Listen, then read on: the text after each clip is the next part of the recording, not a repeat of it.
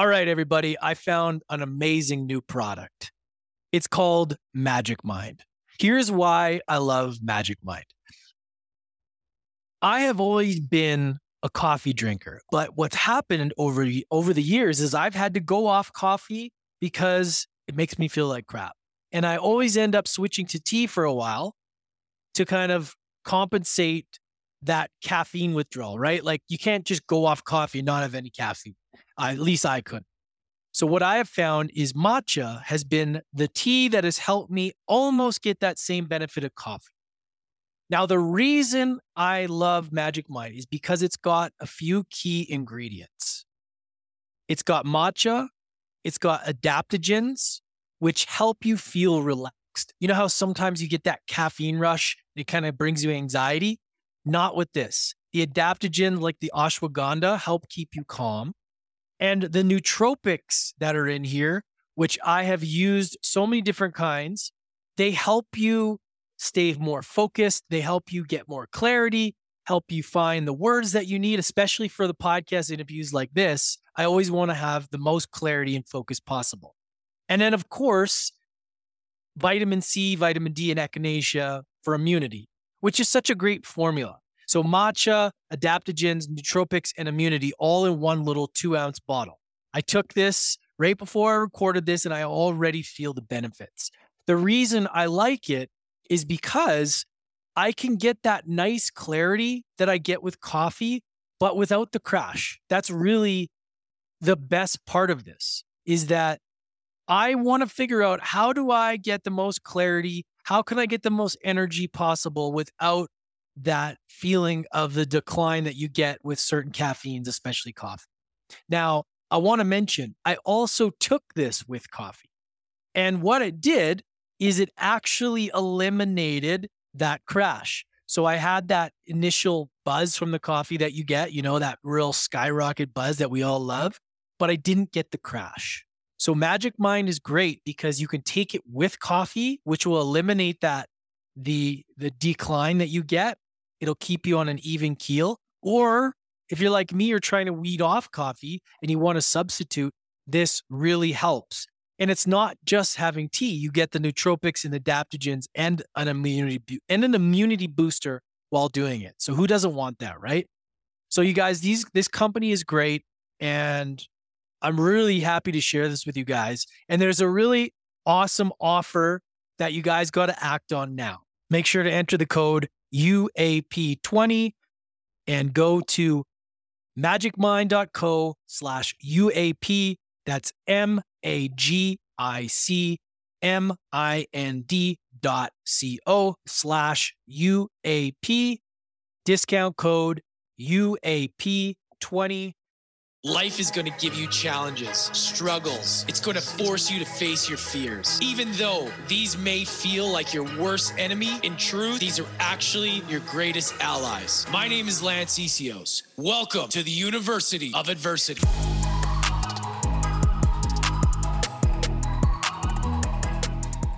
What's up, everybody? Welcome back to University of Adversity. I'm your host, Lance Essihos.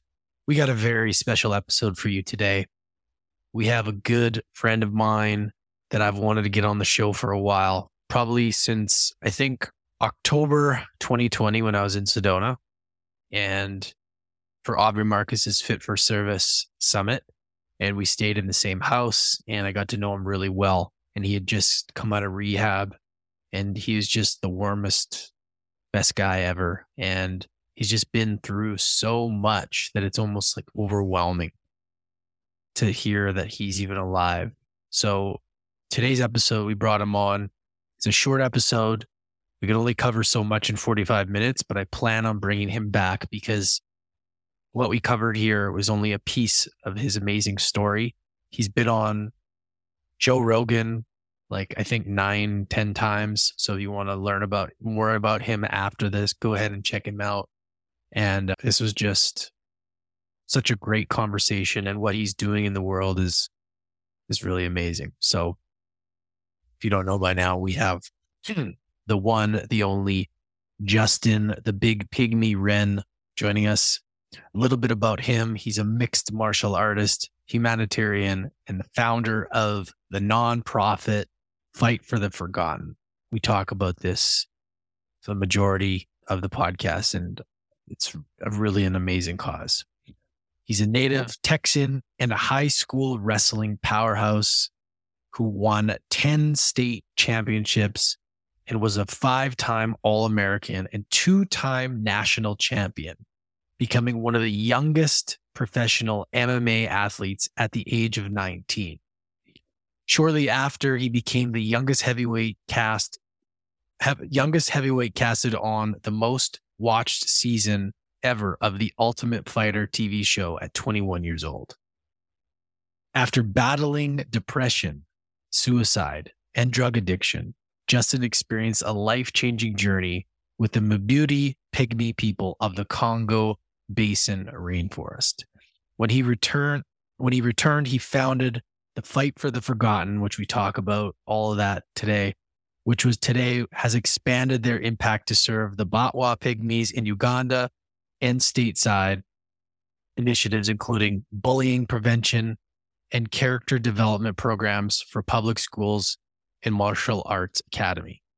We did get into Justin's story with bullying as a kid, and I can resonate with it too because I was at a certain time as well, and the profound effects that it can have on your development and confidence is really, it's crazy how it can affect you, even if you don't really understand it when it's happening.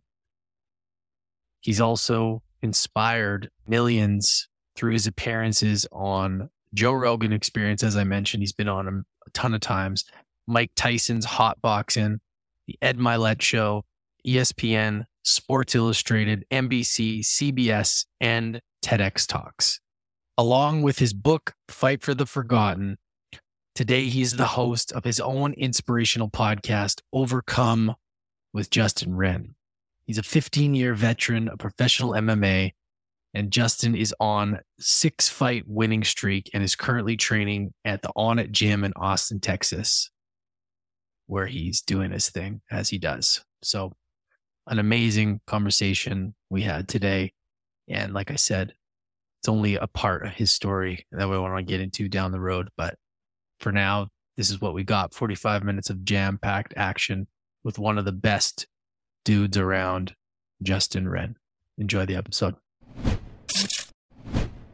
My man, what is it? 2.5 years. We made this happen. Wow. The one and only Justin Wren is on the show. Welcome, brother. Hey, thank you so much for having me. There's been technical difficulties, lots of rain here in Austin. Just let up. And I'm really grateful to be here with you, man. You're one of my favorite people. Dude, I thank you and I appreciate it. Likewise, you got one of the biggest hearts I've ever seen in a human. And what I love about you, bro, is like you are the real essence of what a warrior is. You know, to me, a warrior is somebody that is able to show up and fight for what matters, but also able to really get to the level of love, compassion, open heart. And you walk that, man. And it's amazing to see what you do and what you've been able to do with your mission, what you've been through and now. So, you know, dude, of course, you know, I feel like we're missing that in our society because I feel like there's the one side where where people are one way, it's all about the fight, but they aren't able to like open up and have the love and compassion that I think is missing, or there's somebody that isn't able to stand up in a fight, you know, but, and then they are almost like too much on the other side. You know what I mean? Yeah. Yeah. I do know what you mean. I feel like it was a learned, well, it was an innate trait that I stuffed because through being kind-hearted and maybe sweet, and then on that kind of, I don't know if you call it shadow side or the weakness of that can be being taken advantage of or being an easy target. Or for me, it was being timid, tentative, hesitant, not sure of myself growing up from 3rd to 8th grade. Really, really tragically, horribly bullied. And, you know, I was a kind-hearted kid that then whenever that happened, I was crushed. And because of that, I spiraled into depression clinically depressed, I think, by a doctor in seventh grade, so 12 years old. But it was before that. I was a shell of myself as I was a kid, like as a, I don't know, kindergarten, first grade. I was pretty happy. And then second grade, I would say I got bullied by a teacher. I went to a private school that had corporal punishment. So they were allowed to paddle you, but Wow. They went way beyond that. They would, I've never shared this story, I don't think, but she'd grab my face, throw me to the ground, smack me, leave bruises on me. And if I told my parents how I got these bruises on my neck, I would be like, I would say the teacher, and then she'd say I got in a fight at school and she paddled me. And the fight was where the bruises came. I'd never been in a fight until third grade. So they transferred me out of that school, actually ran away from that school, scared of that teacher. Dallas-Fort Worth helicopters were going looking for me because I was missing until the middle of the night. I walked like 6 miles away from my school. And then third to eighth grade, I think I carried that trauma with me. And then third to eighth grade, I sat at the lunch table by myself, pelted in the back of the head with chocolate milk spit wads or food or fist. And then in eighth grade, it kind of came to a point where I went to a costume party that wasn't really a costume party. I showed up, dressed up, and was dressed up as a Dr. Pepper Transformer. It's going to be Optimus Prime or Dr. Optimus Prime or something like that, Dr. Prime. And I get to the party, and when the door opens up, cameras are flashing, people are laughing, my eyes adjust, I'm the only one dressed up.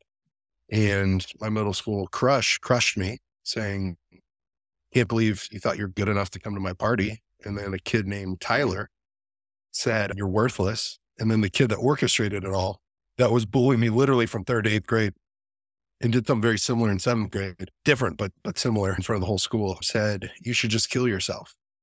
So at 13, you believe the things people say about you, or you're more inclined to. And I thought I had a repetitive cycle in my head. And then later in my story, when addiction comes and other things, it would be on repeat, but it was my own voice. It was their voices and my voice. "I can't believe you thought you're good enough. Of course you're not. You're worthless. You should just kill yourself." And so it led to 2 suicide attempts. And, but being that young, going back to the warrior side of it, about a month after that party, I found the UFC on VHS tape. And I thought, these guys don't get, that was the first thing that drew me to it, was these guys don't get bullied. Wow. And then when I started watching it, I fell in love. Absolutely in love. It was my only childhood dream, was to be in the UFC or be an MMA fighter. And it was, this is like a human chess match. Like it's not just a barroom brawl. It's not a street fight. It is disciplined. It's skilled. It's all this stuff. And a guy asked me earlier, he saw my magazine. He was flying in from Las Vegas, and he saw a magazine, and it was me on it. It's Black Belt magazine, and I guess it's still on shelves. And it just came out like it's their second to last issue. But I'm in the Black Belt magazine Hall of Fame now. And these are guys that I was buying that magazine when I was a kid, hoping that I could just be one of them. Not be on the magazine, but be one of them. But through martial arts, I found self-discipline, but also self-respect and self-confidence. So I think that warrior side of it, what you learn from jiu-jitsu, wrestling, I was a 10-time state champion in Texas, a 5-time All-American, I was a 2-time national champion in wrestling. It's unbelievable. And thanks, bro. When I walked on the mats, though, the first year I lost every match except one. I won by 1 point. Heavyweights get sweaty. I swear that guy slipped in a pile of sweat. Were you a big dude at this point, or were you still kind of like, what was? So in middle school, I didn't have a growth spurt. I don't know what a wide spurt would be. I was just chunky. Okay. So you're just big dude. Yeah. Big dude. They'd pull my shirt up, give me the pink bellies, twist my nipples till they bled. Fuckers. And so with that, I had a growth spurt in freshman year. And then I would go on the mats, timid, tentative, hesitate. I would telegraph every move I was going to attempt because these guys have more experience. They're bigger, stronger. Am I really good enough? What am I trying to do? These guys, whatever the story was, I was telling myself. But then I had 2 Olympic gold medalists say, "Hey, you're learning from the best and you're not learning bad habits." I was very gifted, or was given a gift in these 2 amazing athletes and people to guide me early in my career, to where when I finally flipped the switch, where they said, look, you're trying these moves, but they know it's coming. Just do it. Just give it a go. Just believe in it. Believe in yourself. If you don't even believe in yourself, believe in us. You know, we've done it. So now you go do it. And so I went from losing every match except one to then I went into a tournament in Oklahoma as a Texas kid that didn't wrestle until high school. And these kids have been doing it their whole life. And it was a Southern Plains, so kids from Kansas all over, Nebraska. And I went in there, Missouri, which are all good wrestling states. And I just try one move, the lateral drop straight to their back. And instead of the guys falling on top of me, which was happening every time, pinning me, all of a sudden I was throwing them to their back and pinning them. And I won the tournament by pins. And everyone's like, where'd this kid come from? And so I think through the sport of wrestling and jiu-jitsu and martial arts changed my life. And through that, like a black belt or a coach, they learn to give it away. Like it's a life of service. Once you learn something, you want your training partners to know it, or you want the up and coming guys to know it, because it makes you better. If you give it to them and then they know what you're trying to do and you're still able to do it, now you're getting better and they're getting better. And so make them better, you get better. And you want everyone to rise together. And so that's what I've learned from pro sports is the guys that actually give away the most knowledge. There's a guy named Gordon Ryan right now that I train with. He's got the most tutorials anyone's ever made. He makes seven figures on his tutorials. Any opponent he competes against, same with Nicholas Marigali, who's also a training partner of his. One's the greatest in the gi, one's the greatest no gi, and they have the greatest of all times coach. And so three goats all training together, exchanging knowledge, giving the other person all their tools, all of them. And they're publicizing it to the world. Any opponent can go watch every single thing they're ever going to do. And they do. They go watch it. They study it. They study that opponent and they still can't beat them. And so that to me is, it's about give it away and you're only going to get better. And so, yeah, it's transitioned a lot to me overcoming the bullying at first, which still has been a trauma that's come up even in the last couple of years. Really? But now I can tell the story without crying. Or without like it feeling it. Yeah. Like now I'm happy to share it. And there's been a shift in me these last couple of years sharing it because I think I've started to allow myself to receive the feedback from others that have been through the same thing and seeing how it gave them hope. I had a guy in his 60s come up to me, all white hair. And he was bawling and he put his head on my shoulder, hugging me and my shirt. It was light blue. It turned kind of dark blue from where his tears were. I didn't notice that till after he left. I was like, holy smokes, this guy was able to tell somebody else that's been through the same thing for one of the first times. And he said, I've stuffed this. And I go, dude, I was the best at that. But as I start letting the story out now, I don't know, there's been this shift where I'm like, hey, hopefully my story can give someone else hope. And hopefully I can talk to a kid or a grandfather. And if they've been through it, they can know they can get through it without taking their own life. Heard a story 2 days ago about a little girl, 11 years old. And she was bullied, but she had these like videos. Her mom was making these videos of her saying how she wants to just treat people with kindness, that bullying's not okay, that we're all here for a reason, that you have a purpose, all this stuff. She was beat up at school. They filmed it. They posted it. She took her life. She's 11. And it's like, man, we've got to do better. If you've been through something, whatever it is, in everything you talk about, overcoming adversity, like how do we rise up and overcome? Well, it's by sharing how we did it and giving others hope. And for me, it's transitioned into a nonprofit. I've been doing this last 12 years, but I was bullied, but there's the most bullied people in the world. Anthropologists call them the most oppressed people, at least in Africa, but traditionally or historically suffered genocide, slavery, literal cannibalism, all sorts of oppression, no land rights, kicked out of their ancestral homes, no clean water, denied medical treatment. I buried a young boy, 1.5 years old, because he was denied hospital treatment. He was told, his mom was told, you're too dirty to come in here. The second time they had the money, it was $1 for the pills. It was $3 for the one-shot cure. And when they came back with the money that they had to beg for because they were enslaved, they don't get paid a money. They had a chicken.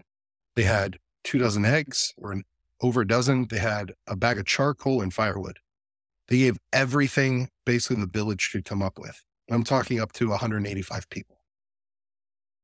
They put it on the doorsteps of the hospital and the doctor said, we won't waste our medicine on a pygmy animal, and turned them away to die.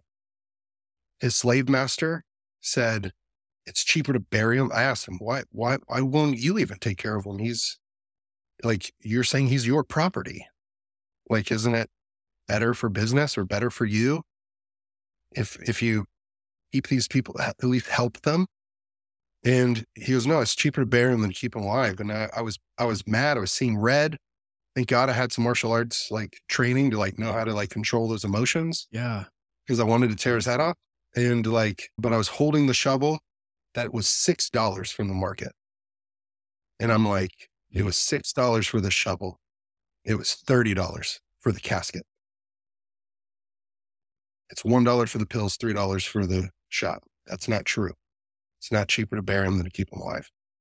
And I dug his grave, and my team did that too. I don't want to sound like, I don't know, like pretentious or anything, but that was like the moment in my life that like changed everything, where I was digging his grave, having blisters on my hand, basically like digging. It was more wrestling with the earth. It wasn't like a good spot to bury someone. You're hitting rocks and all sorts of stuff. And I'm a big guy. And so I'm like, I'm not going to let them, after a hard day labor or in grieving and grief and mourning, like dig this whenever I'm capable. And so that funeral like has forever stuck with me, to where when I got back home, it was culture shock of like he would die of waterborne disease. So going to the sink, taking a piss toilet, giving my dog water, turning on the sprinkler. The gratitude you must have had for that. Oh my gosh. The gratitude and at a time and unhealthy guilt. Right. That at least I was able to turn into something, because I didn't know how to drill wells or anything like that. But I started to learn. I started watching YouTube videos, DIY, or there's a website, howtodrillyourownwell.org. And I was trying to do that in my parents' backyard. Wow. Just saying, you know what, if someone can do it, then we can teach them how to do it. What inspired you to do that in the first place? Like, how did that come up in that spot specifically? Like, how did that all unfold? Great question. So I was going through addiction. And when I came out of it, I just thought, you know what? I've never volunteered for anything in my entire life. Actually, that's not true. My mom's best friend her son had Down syndrome. So I got involved in the Special Olympics at a young age. And I loved that, but I got disconnected from that service.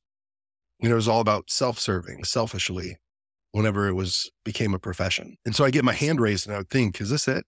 Is this all? What am I doing all this for? I mean, I loved the sport, but the business side of it, and then not being able to enjoy it because I'm addicted to Oxycontin after a surgery.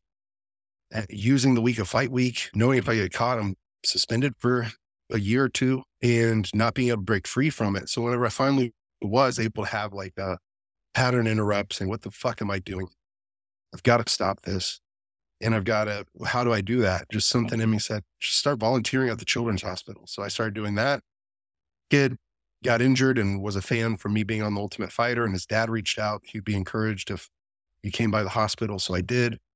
And he didn't even know I was there because he had a traumatic brain injury from a four-wheeling accident. But then we started getting into jiu-jitsu after he started healing. And then I started volunteering there, the Denver Rescue Mission, for the homeless, the inner city youth group. And it was kind of scattered. I was just doing anything and everything, and I wasn't making any money. And I had sacrificed a year from fighting. Just saying, I'm going on some sort of like, build a new foundation, some sort of soul journey, some sort of getting outside of myself, stop this selfish shit, do something with my life that matters, which was weird because like people could be applauding and I could feel all alone, or people could be wanting pictures and I'd be like, why would you want a picture with me? Did you feel like a lack of self-worth? You're like, why do you care what I do? Like, is that what you mean? Like you felt like unworthy? I think that was definitely there, but I also thought like if I could explain it now with hindsight, it would be, I was fighting against people, but man, I'm here to fight for people. Right. And I think something was like I had this urge or this tug at my heart that like, I heard this quote and it's, what would you do if you knew you could not fail? What would you do if you knew you could not fail? And then I kind of internalized that and changed it to, you know, what great impact would I make if I only knew I could? What impact, what difference would I make in the lives of others? If I just believed I could, or if it wasn't about money, or if it wasn't about fame, if it wasn't about the car, the house, the status, whatever, what would I do? And it's like, man, I would try to make the world better, or I'd try to make a difference in someone's life. So I started that, and then I just wanted more direction. So honestly, man, I didn't pray much, and I just finally said a prayer. God, what do you want me to do? What do you want me to do with my life? And all I can say was I didn't know at all if I would get an answer, but I was hungry to hear something from the universe. And from that, I had the most vivid vision of my entire life. More than ayahuasca, more than DMT, more than Bufo, more than psilocybin, more than any of that. It was a vision in my mind that felt, you know, those dreams where you wake up and you think, wait, was that real? You can't really tell a difference. Like you think it actually happened. Yeah. Was that real of a visualization? Mm-hmm. Well, this was me not trying to conjure anything up. It wasn't me going into like fight mode, thinking about the fight beforehand, what I want to see happen. It was just, what do I do with my life? And I saw myself in the forest, some rainforest. I was walking down a footpath, heard drumming, heard singing. I was clearing thickets out of my way, or like moving the brush. And then when I came into this clearing, I saw these twig and leaf huts, and they were in the shape of domes. And I see this guy, and we acknowledge each other. We don't communicate, but I see that his ribs, I can count his ribs. So I know he's starving. He kind of looked like a skeleton with skin on, and he was coughing. And I just had this knowledge. He and them are hungry, thirsty, poor, sick, oppressed, and enslaved. It just flooded me. I knew it. And then I came out of that vision with the word forgotten. Like I saw the word forgotten in my mind. I'm very visual, but like I just started to weep like I never have at a funeral. Never have at all the funerals combined after any heartbreak. I've never cried like this, where I was hyperventilating, crying, basically like trying to catch my breath and like, and just weeping. And I cried a little, I don't know, puddle of tears. That was like, I don't know, like grandma sized cookie of like just tears on the ground all together. And I thought, who are they? Where are they? And then I thought, I'm crazy. Like, oh, did I just have some sort of psychedelic reactivation? Or I'm 10 months sober. And did I have some sort of psychotic episode? Like, what was that? Am I crazy? What am I seeing? How was that so real? It felt like I was there. Wow. I knew it was in my mind, but it felt like it was an out-of-body experience, like I was there.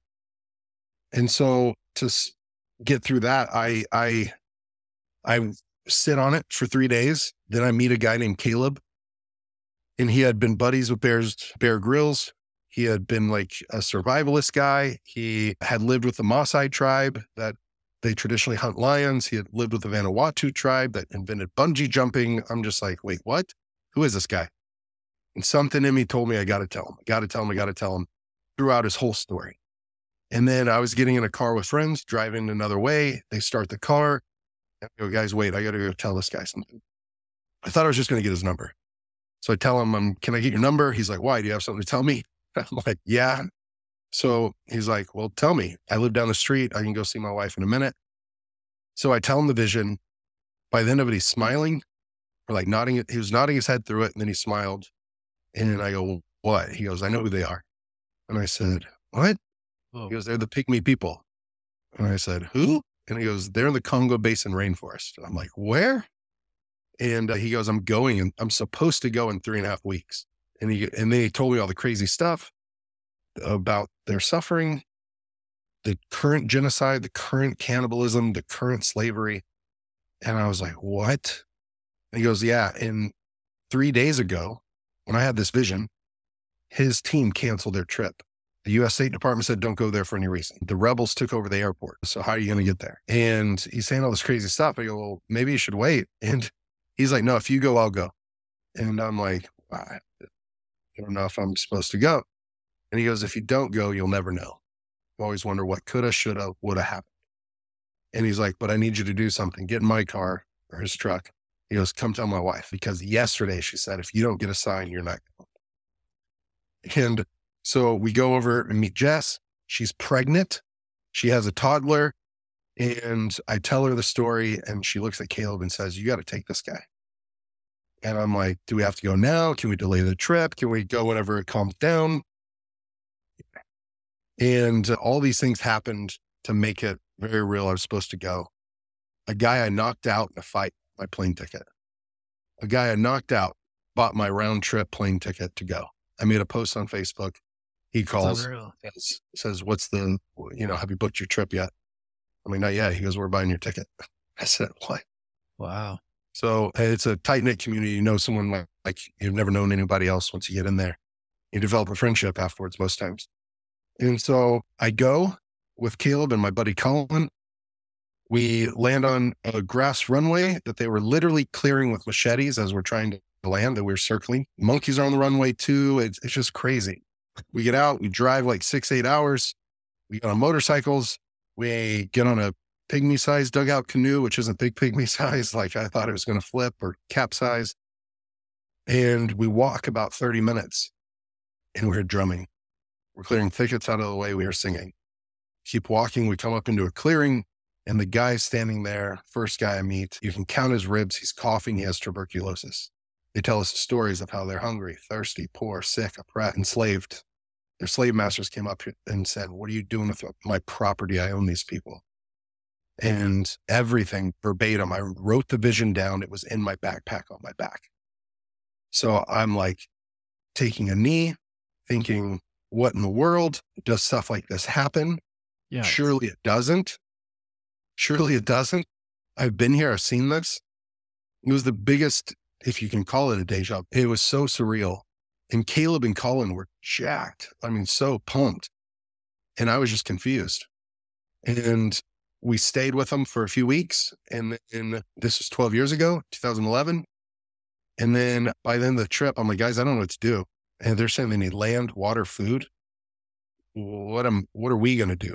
And they're like, no, what are you going to do? I'm like, yeah, what am I going to do? Nothing. I can't do anything here. And they thought I was crazy, but I go, look, if I get one more sign, I'm in. Like, what do you mean one more sign? You had a vision. It came true. And I know I can sound crazy to people listening. It's okay if you think crazy. No, we talk about all kinds of crazy shit on here. Don't you worry. Oh, man. And so that day I asked them that. They think I'm crazy, but they go, well, maybe it'll happen. And the chief pulls aside and says, everyone else calls us the forest people, but we call ourselves the forgotten. We don't, and that was the thing that was boldened at the top, forgotten. Whoa. So I start getting teary-eyed and he says, we don't have a voice. Can you help us have one? You. And his hand is like, it's all together, but it's pointing at me. And Caleb and Colin look at me and I say, yes, because that's the one thing I could do, help him have a voice. Buddies with podcasters, fighting, have a platform, whatever. Any American has free speech. So I'm like, I can talk about what's going on here. So I said yes, came back, went back. Andy Bo died. We buried him, or I did. And I was on a solo trip. But we built a team. And then it just, I think people will be presented, if you're open And if you're aware, or at least open to the awareness that like there might be something more, whatever that is, might be in your local community, might be in your own family, it might be for your state, your country, it might be across the world. But if you just have an openness and a willingness, and if you're honest with yourself, I believe there's these moments that are pivotal in everyone's moment or everyone's life to like say yes or no to some sort of calling, some sort of purpose. And it can start small and it can build from there. Mine started at Children's Hospital, or it started at the Special Olympics. Then seeing my mom do Big Brothers, Big Sister. Then the Children's Hospital, then the Homeless Rescue Mission, and then something happened wild. I know it's wild. I don't know that everyone will have a moment like that, but I think if you just look to put love and compassion in action and fight for people, that's something going to happen. If you just have your head on a swivel looking to make some sort of difference, whether it's the guy on the side of the street. And I've had a moment, and this isn't about me, but it's something people can do. A guy asked me for money. I told him all I've got is a debit card. He goes, "You don't got anything for me?" But the group I was with, two guys, they walked across the street while he was trying to talk to me or us. And I just looked him in the eyes for a minute and I was thinking, what can I give this guy? And all of a sudden it hit me. I put my hands out, arms wide open. And I go, "Bro, I got a hug." And he looked at me. And then he smiled and gave me the biggest hug. And goes, "You don't know how much I needed that." And I'm like, that didn't cost anything. It costed a few seconds, and I'm like, "Hey man, I hope you're doing all right. Hope things turn out okay. I can't do much for you." And he goes, you did exactly what I needed. Wow. And I'm just like, wow. Guy probably hasn't got a hug in decades. Yeah. Who knows? And so those moments are there. We just got to be aware. And so mine has turned into something now that's an official nonprofit. And I didn't know about starting a 501c3. I didn't know all it entails. I didn't know the business side. I didn't know how to ask anyone for money. I'm still learning that because it's awkward. But I know that the project we have, the people we serve are some of the most amazing, incredible people. They just need a fighting chance. A fighting chance to be on a similar level to the poorest people in the nation. Not trying to get them to the first world or to Elon Musk, but just try to get them on an even playing field. To like, why don't they have land? Why don't they have water? Why don't they have food? Why are they treated like shit? And it's like, can't we find a piece of land for them to live on? So now we've got over 3,000 acres of land. It's amazing. We've done 82 water wells. It's and big water towers, and serving more than 50,000 people. And that started from trying to drill a well in my parents' backyard and everything breaking. And then it's giving them the tools to do it for themselves and to maintenance it and to keep it going and to build homes and start farms. And now our next initiative is this year. We're going to break ground on building a hospital and a school. And the hospital is going to be open to all. The Batwa Pygmy people on the border of Congo in Uganda, they have 50 acres of land for themselves. They're farming today. I got updates earlier this morning. The rains came, they're planting. I just got back from a trip. We were giving them the seeds and the tools to do it.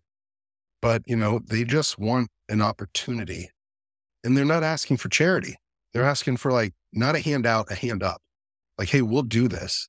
We just need some of the resources to do it. Yeah. Man, it's such a beautiful thing that you're doing. And,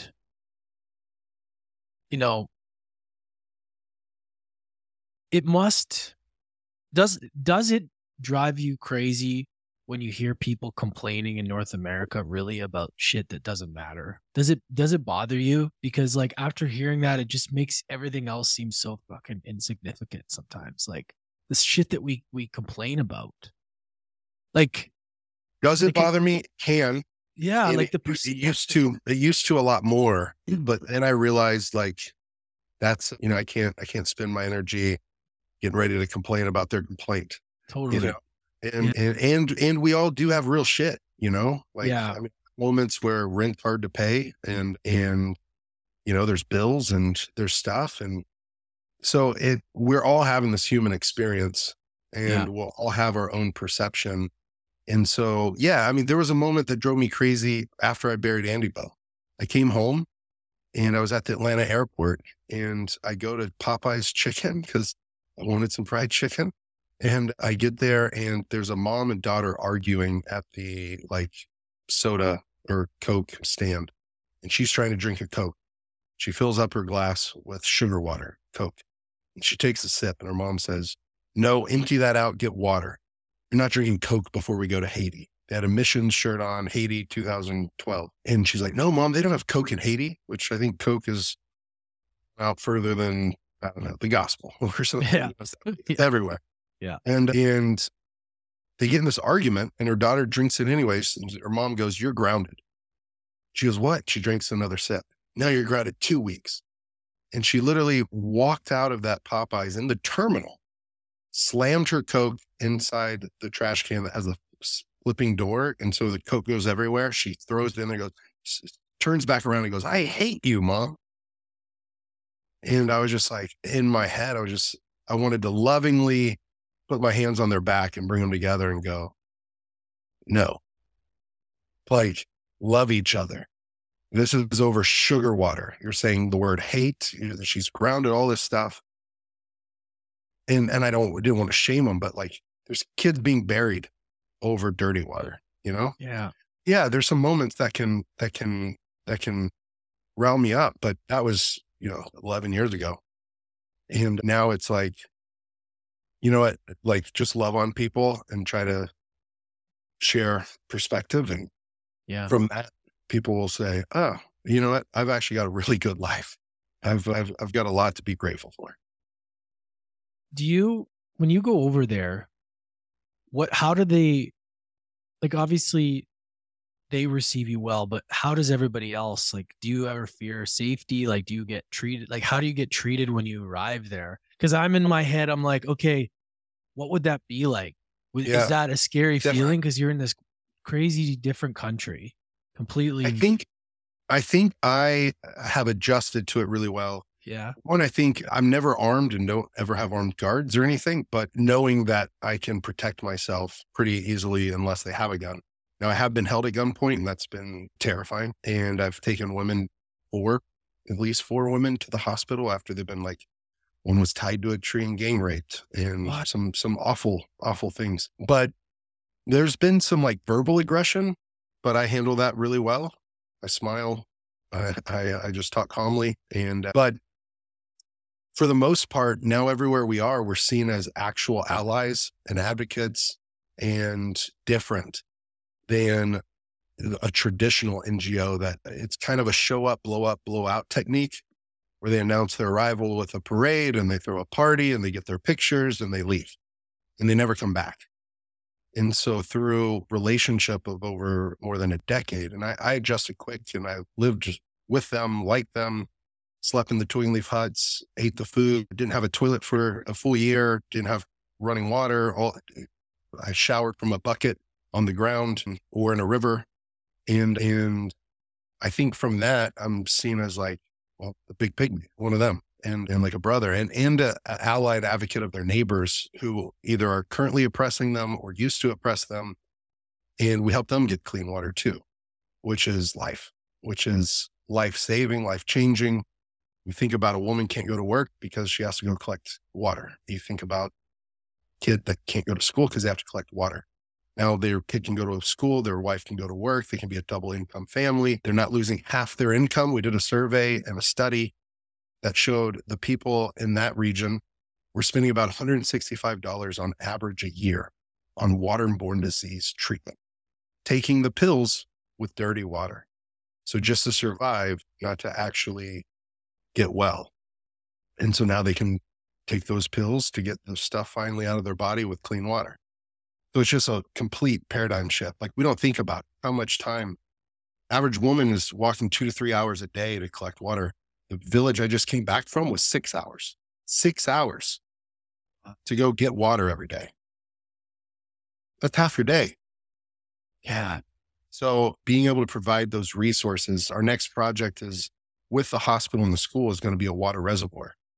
Now, normally a water well is about 10,000. This water reservoir is probably going to be 100,000, but it's worth it because the people are scaling mountains. Women and children have fallen and died in this mountainous region in the rainforest because they're literally doing the most grueling trek I've ever seen in my entire life. I did that with them. And it was harder than Kilimanjaro. It was harder than the 2 14-ers I climbed in Colorado. And I was just like, how do you do this? And then the men I was doing it with, they're like, yeah, our wives and our children do this. And I'm like, what? I thought it was only you. I didn't think any women and children could do this. And they're like, to the first water point and the second water point and kind of 2.5, the women and children can. When those points are dry, they have to walk all the way up to the third water point, which I walked by at least 10 beehives that are killer beehives on this footpath that you're scaling cliffs. And I was just like, this is crazy. We've got to do more here. So the water reservoir will distribute all through the mountain community to over 3,000 people, making sure they have water taps, water points at their homes and outside of clusters of homes. And the medical center, we've got the best partners in the world. So we're currently raising funds for that. If we can raise $1.2 million, which $10 goes a long way there. So if anyone can donate anything, it's fightfortheforgotten.org. You can join our monthly giving club that like compounds, and we can scale and grow and budget and know what we have to spend. But if we can raise 1.2 million for the hospital, the school, a community gathering place, which will also have a market, so business and economy, it's like 1.2 million for like an actual, like, I don't know, like community development project that goes far beyond what we can actually kind of wrap our minds around. But it will unlock $2.5 million of medical supplies to do a maternity ward, a pediatrics unit, a dental suite, all the buildings of all the stuff. So this is my biggest year of fundraising, but I think it's by far the biggest impact I could ever make and our organization could ever make. And hopefully anyone that gives would feel that too, that this matters. Oh, bro, it's such a big project. It's so awesome, man. Thank you for your service to the world, bro. Like, honestly, like it's, you know, it's so beautiful what you're doing. And I'm just, you know, honored to know you. And thank you, bro.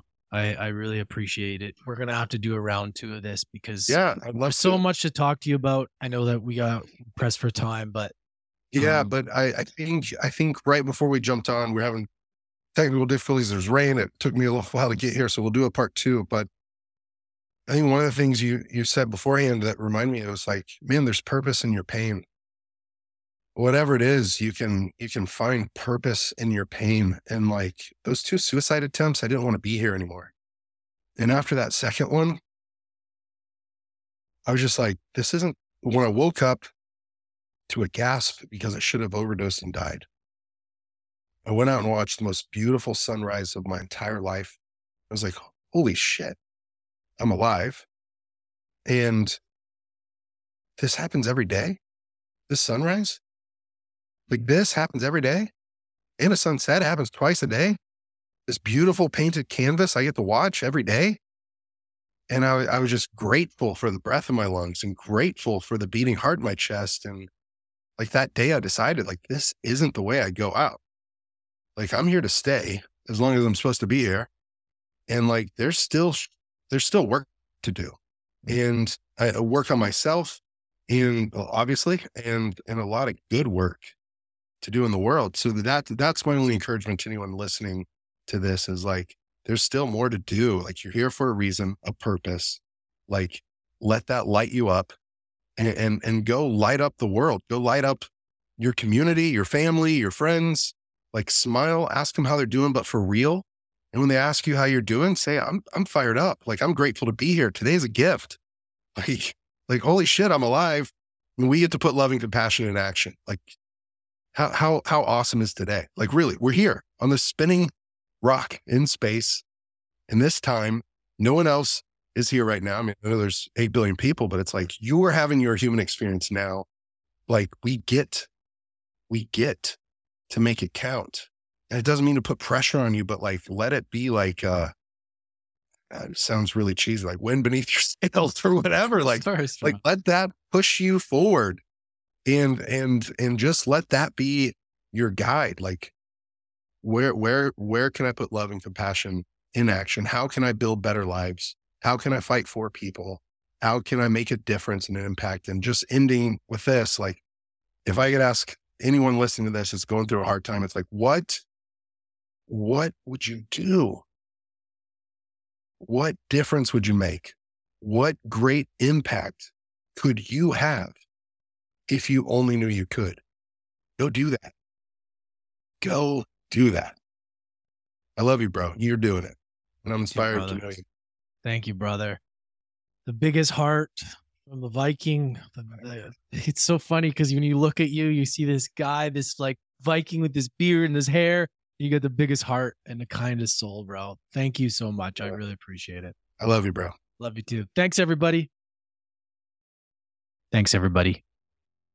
Hope you enjoyed that episode with Justin Wren. Make sure you follow him on social media and go support his cause, Fight for the Forgotten. All the links are below. It's an amazing cause. And as you heard in this story, these people really need our help, and it would mean a lot. So go ahead, if you feel called to do so, support it and follow him on social media. Get involved in his world. He does some great things. All right. Thanks, everybody. If you aren't subscribed to the podcast, subscribe wherever you're listening to this and share it with somebody that needs it. Thanks, everybody. Catch you next time.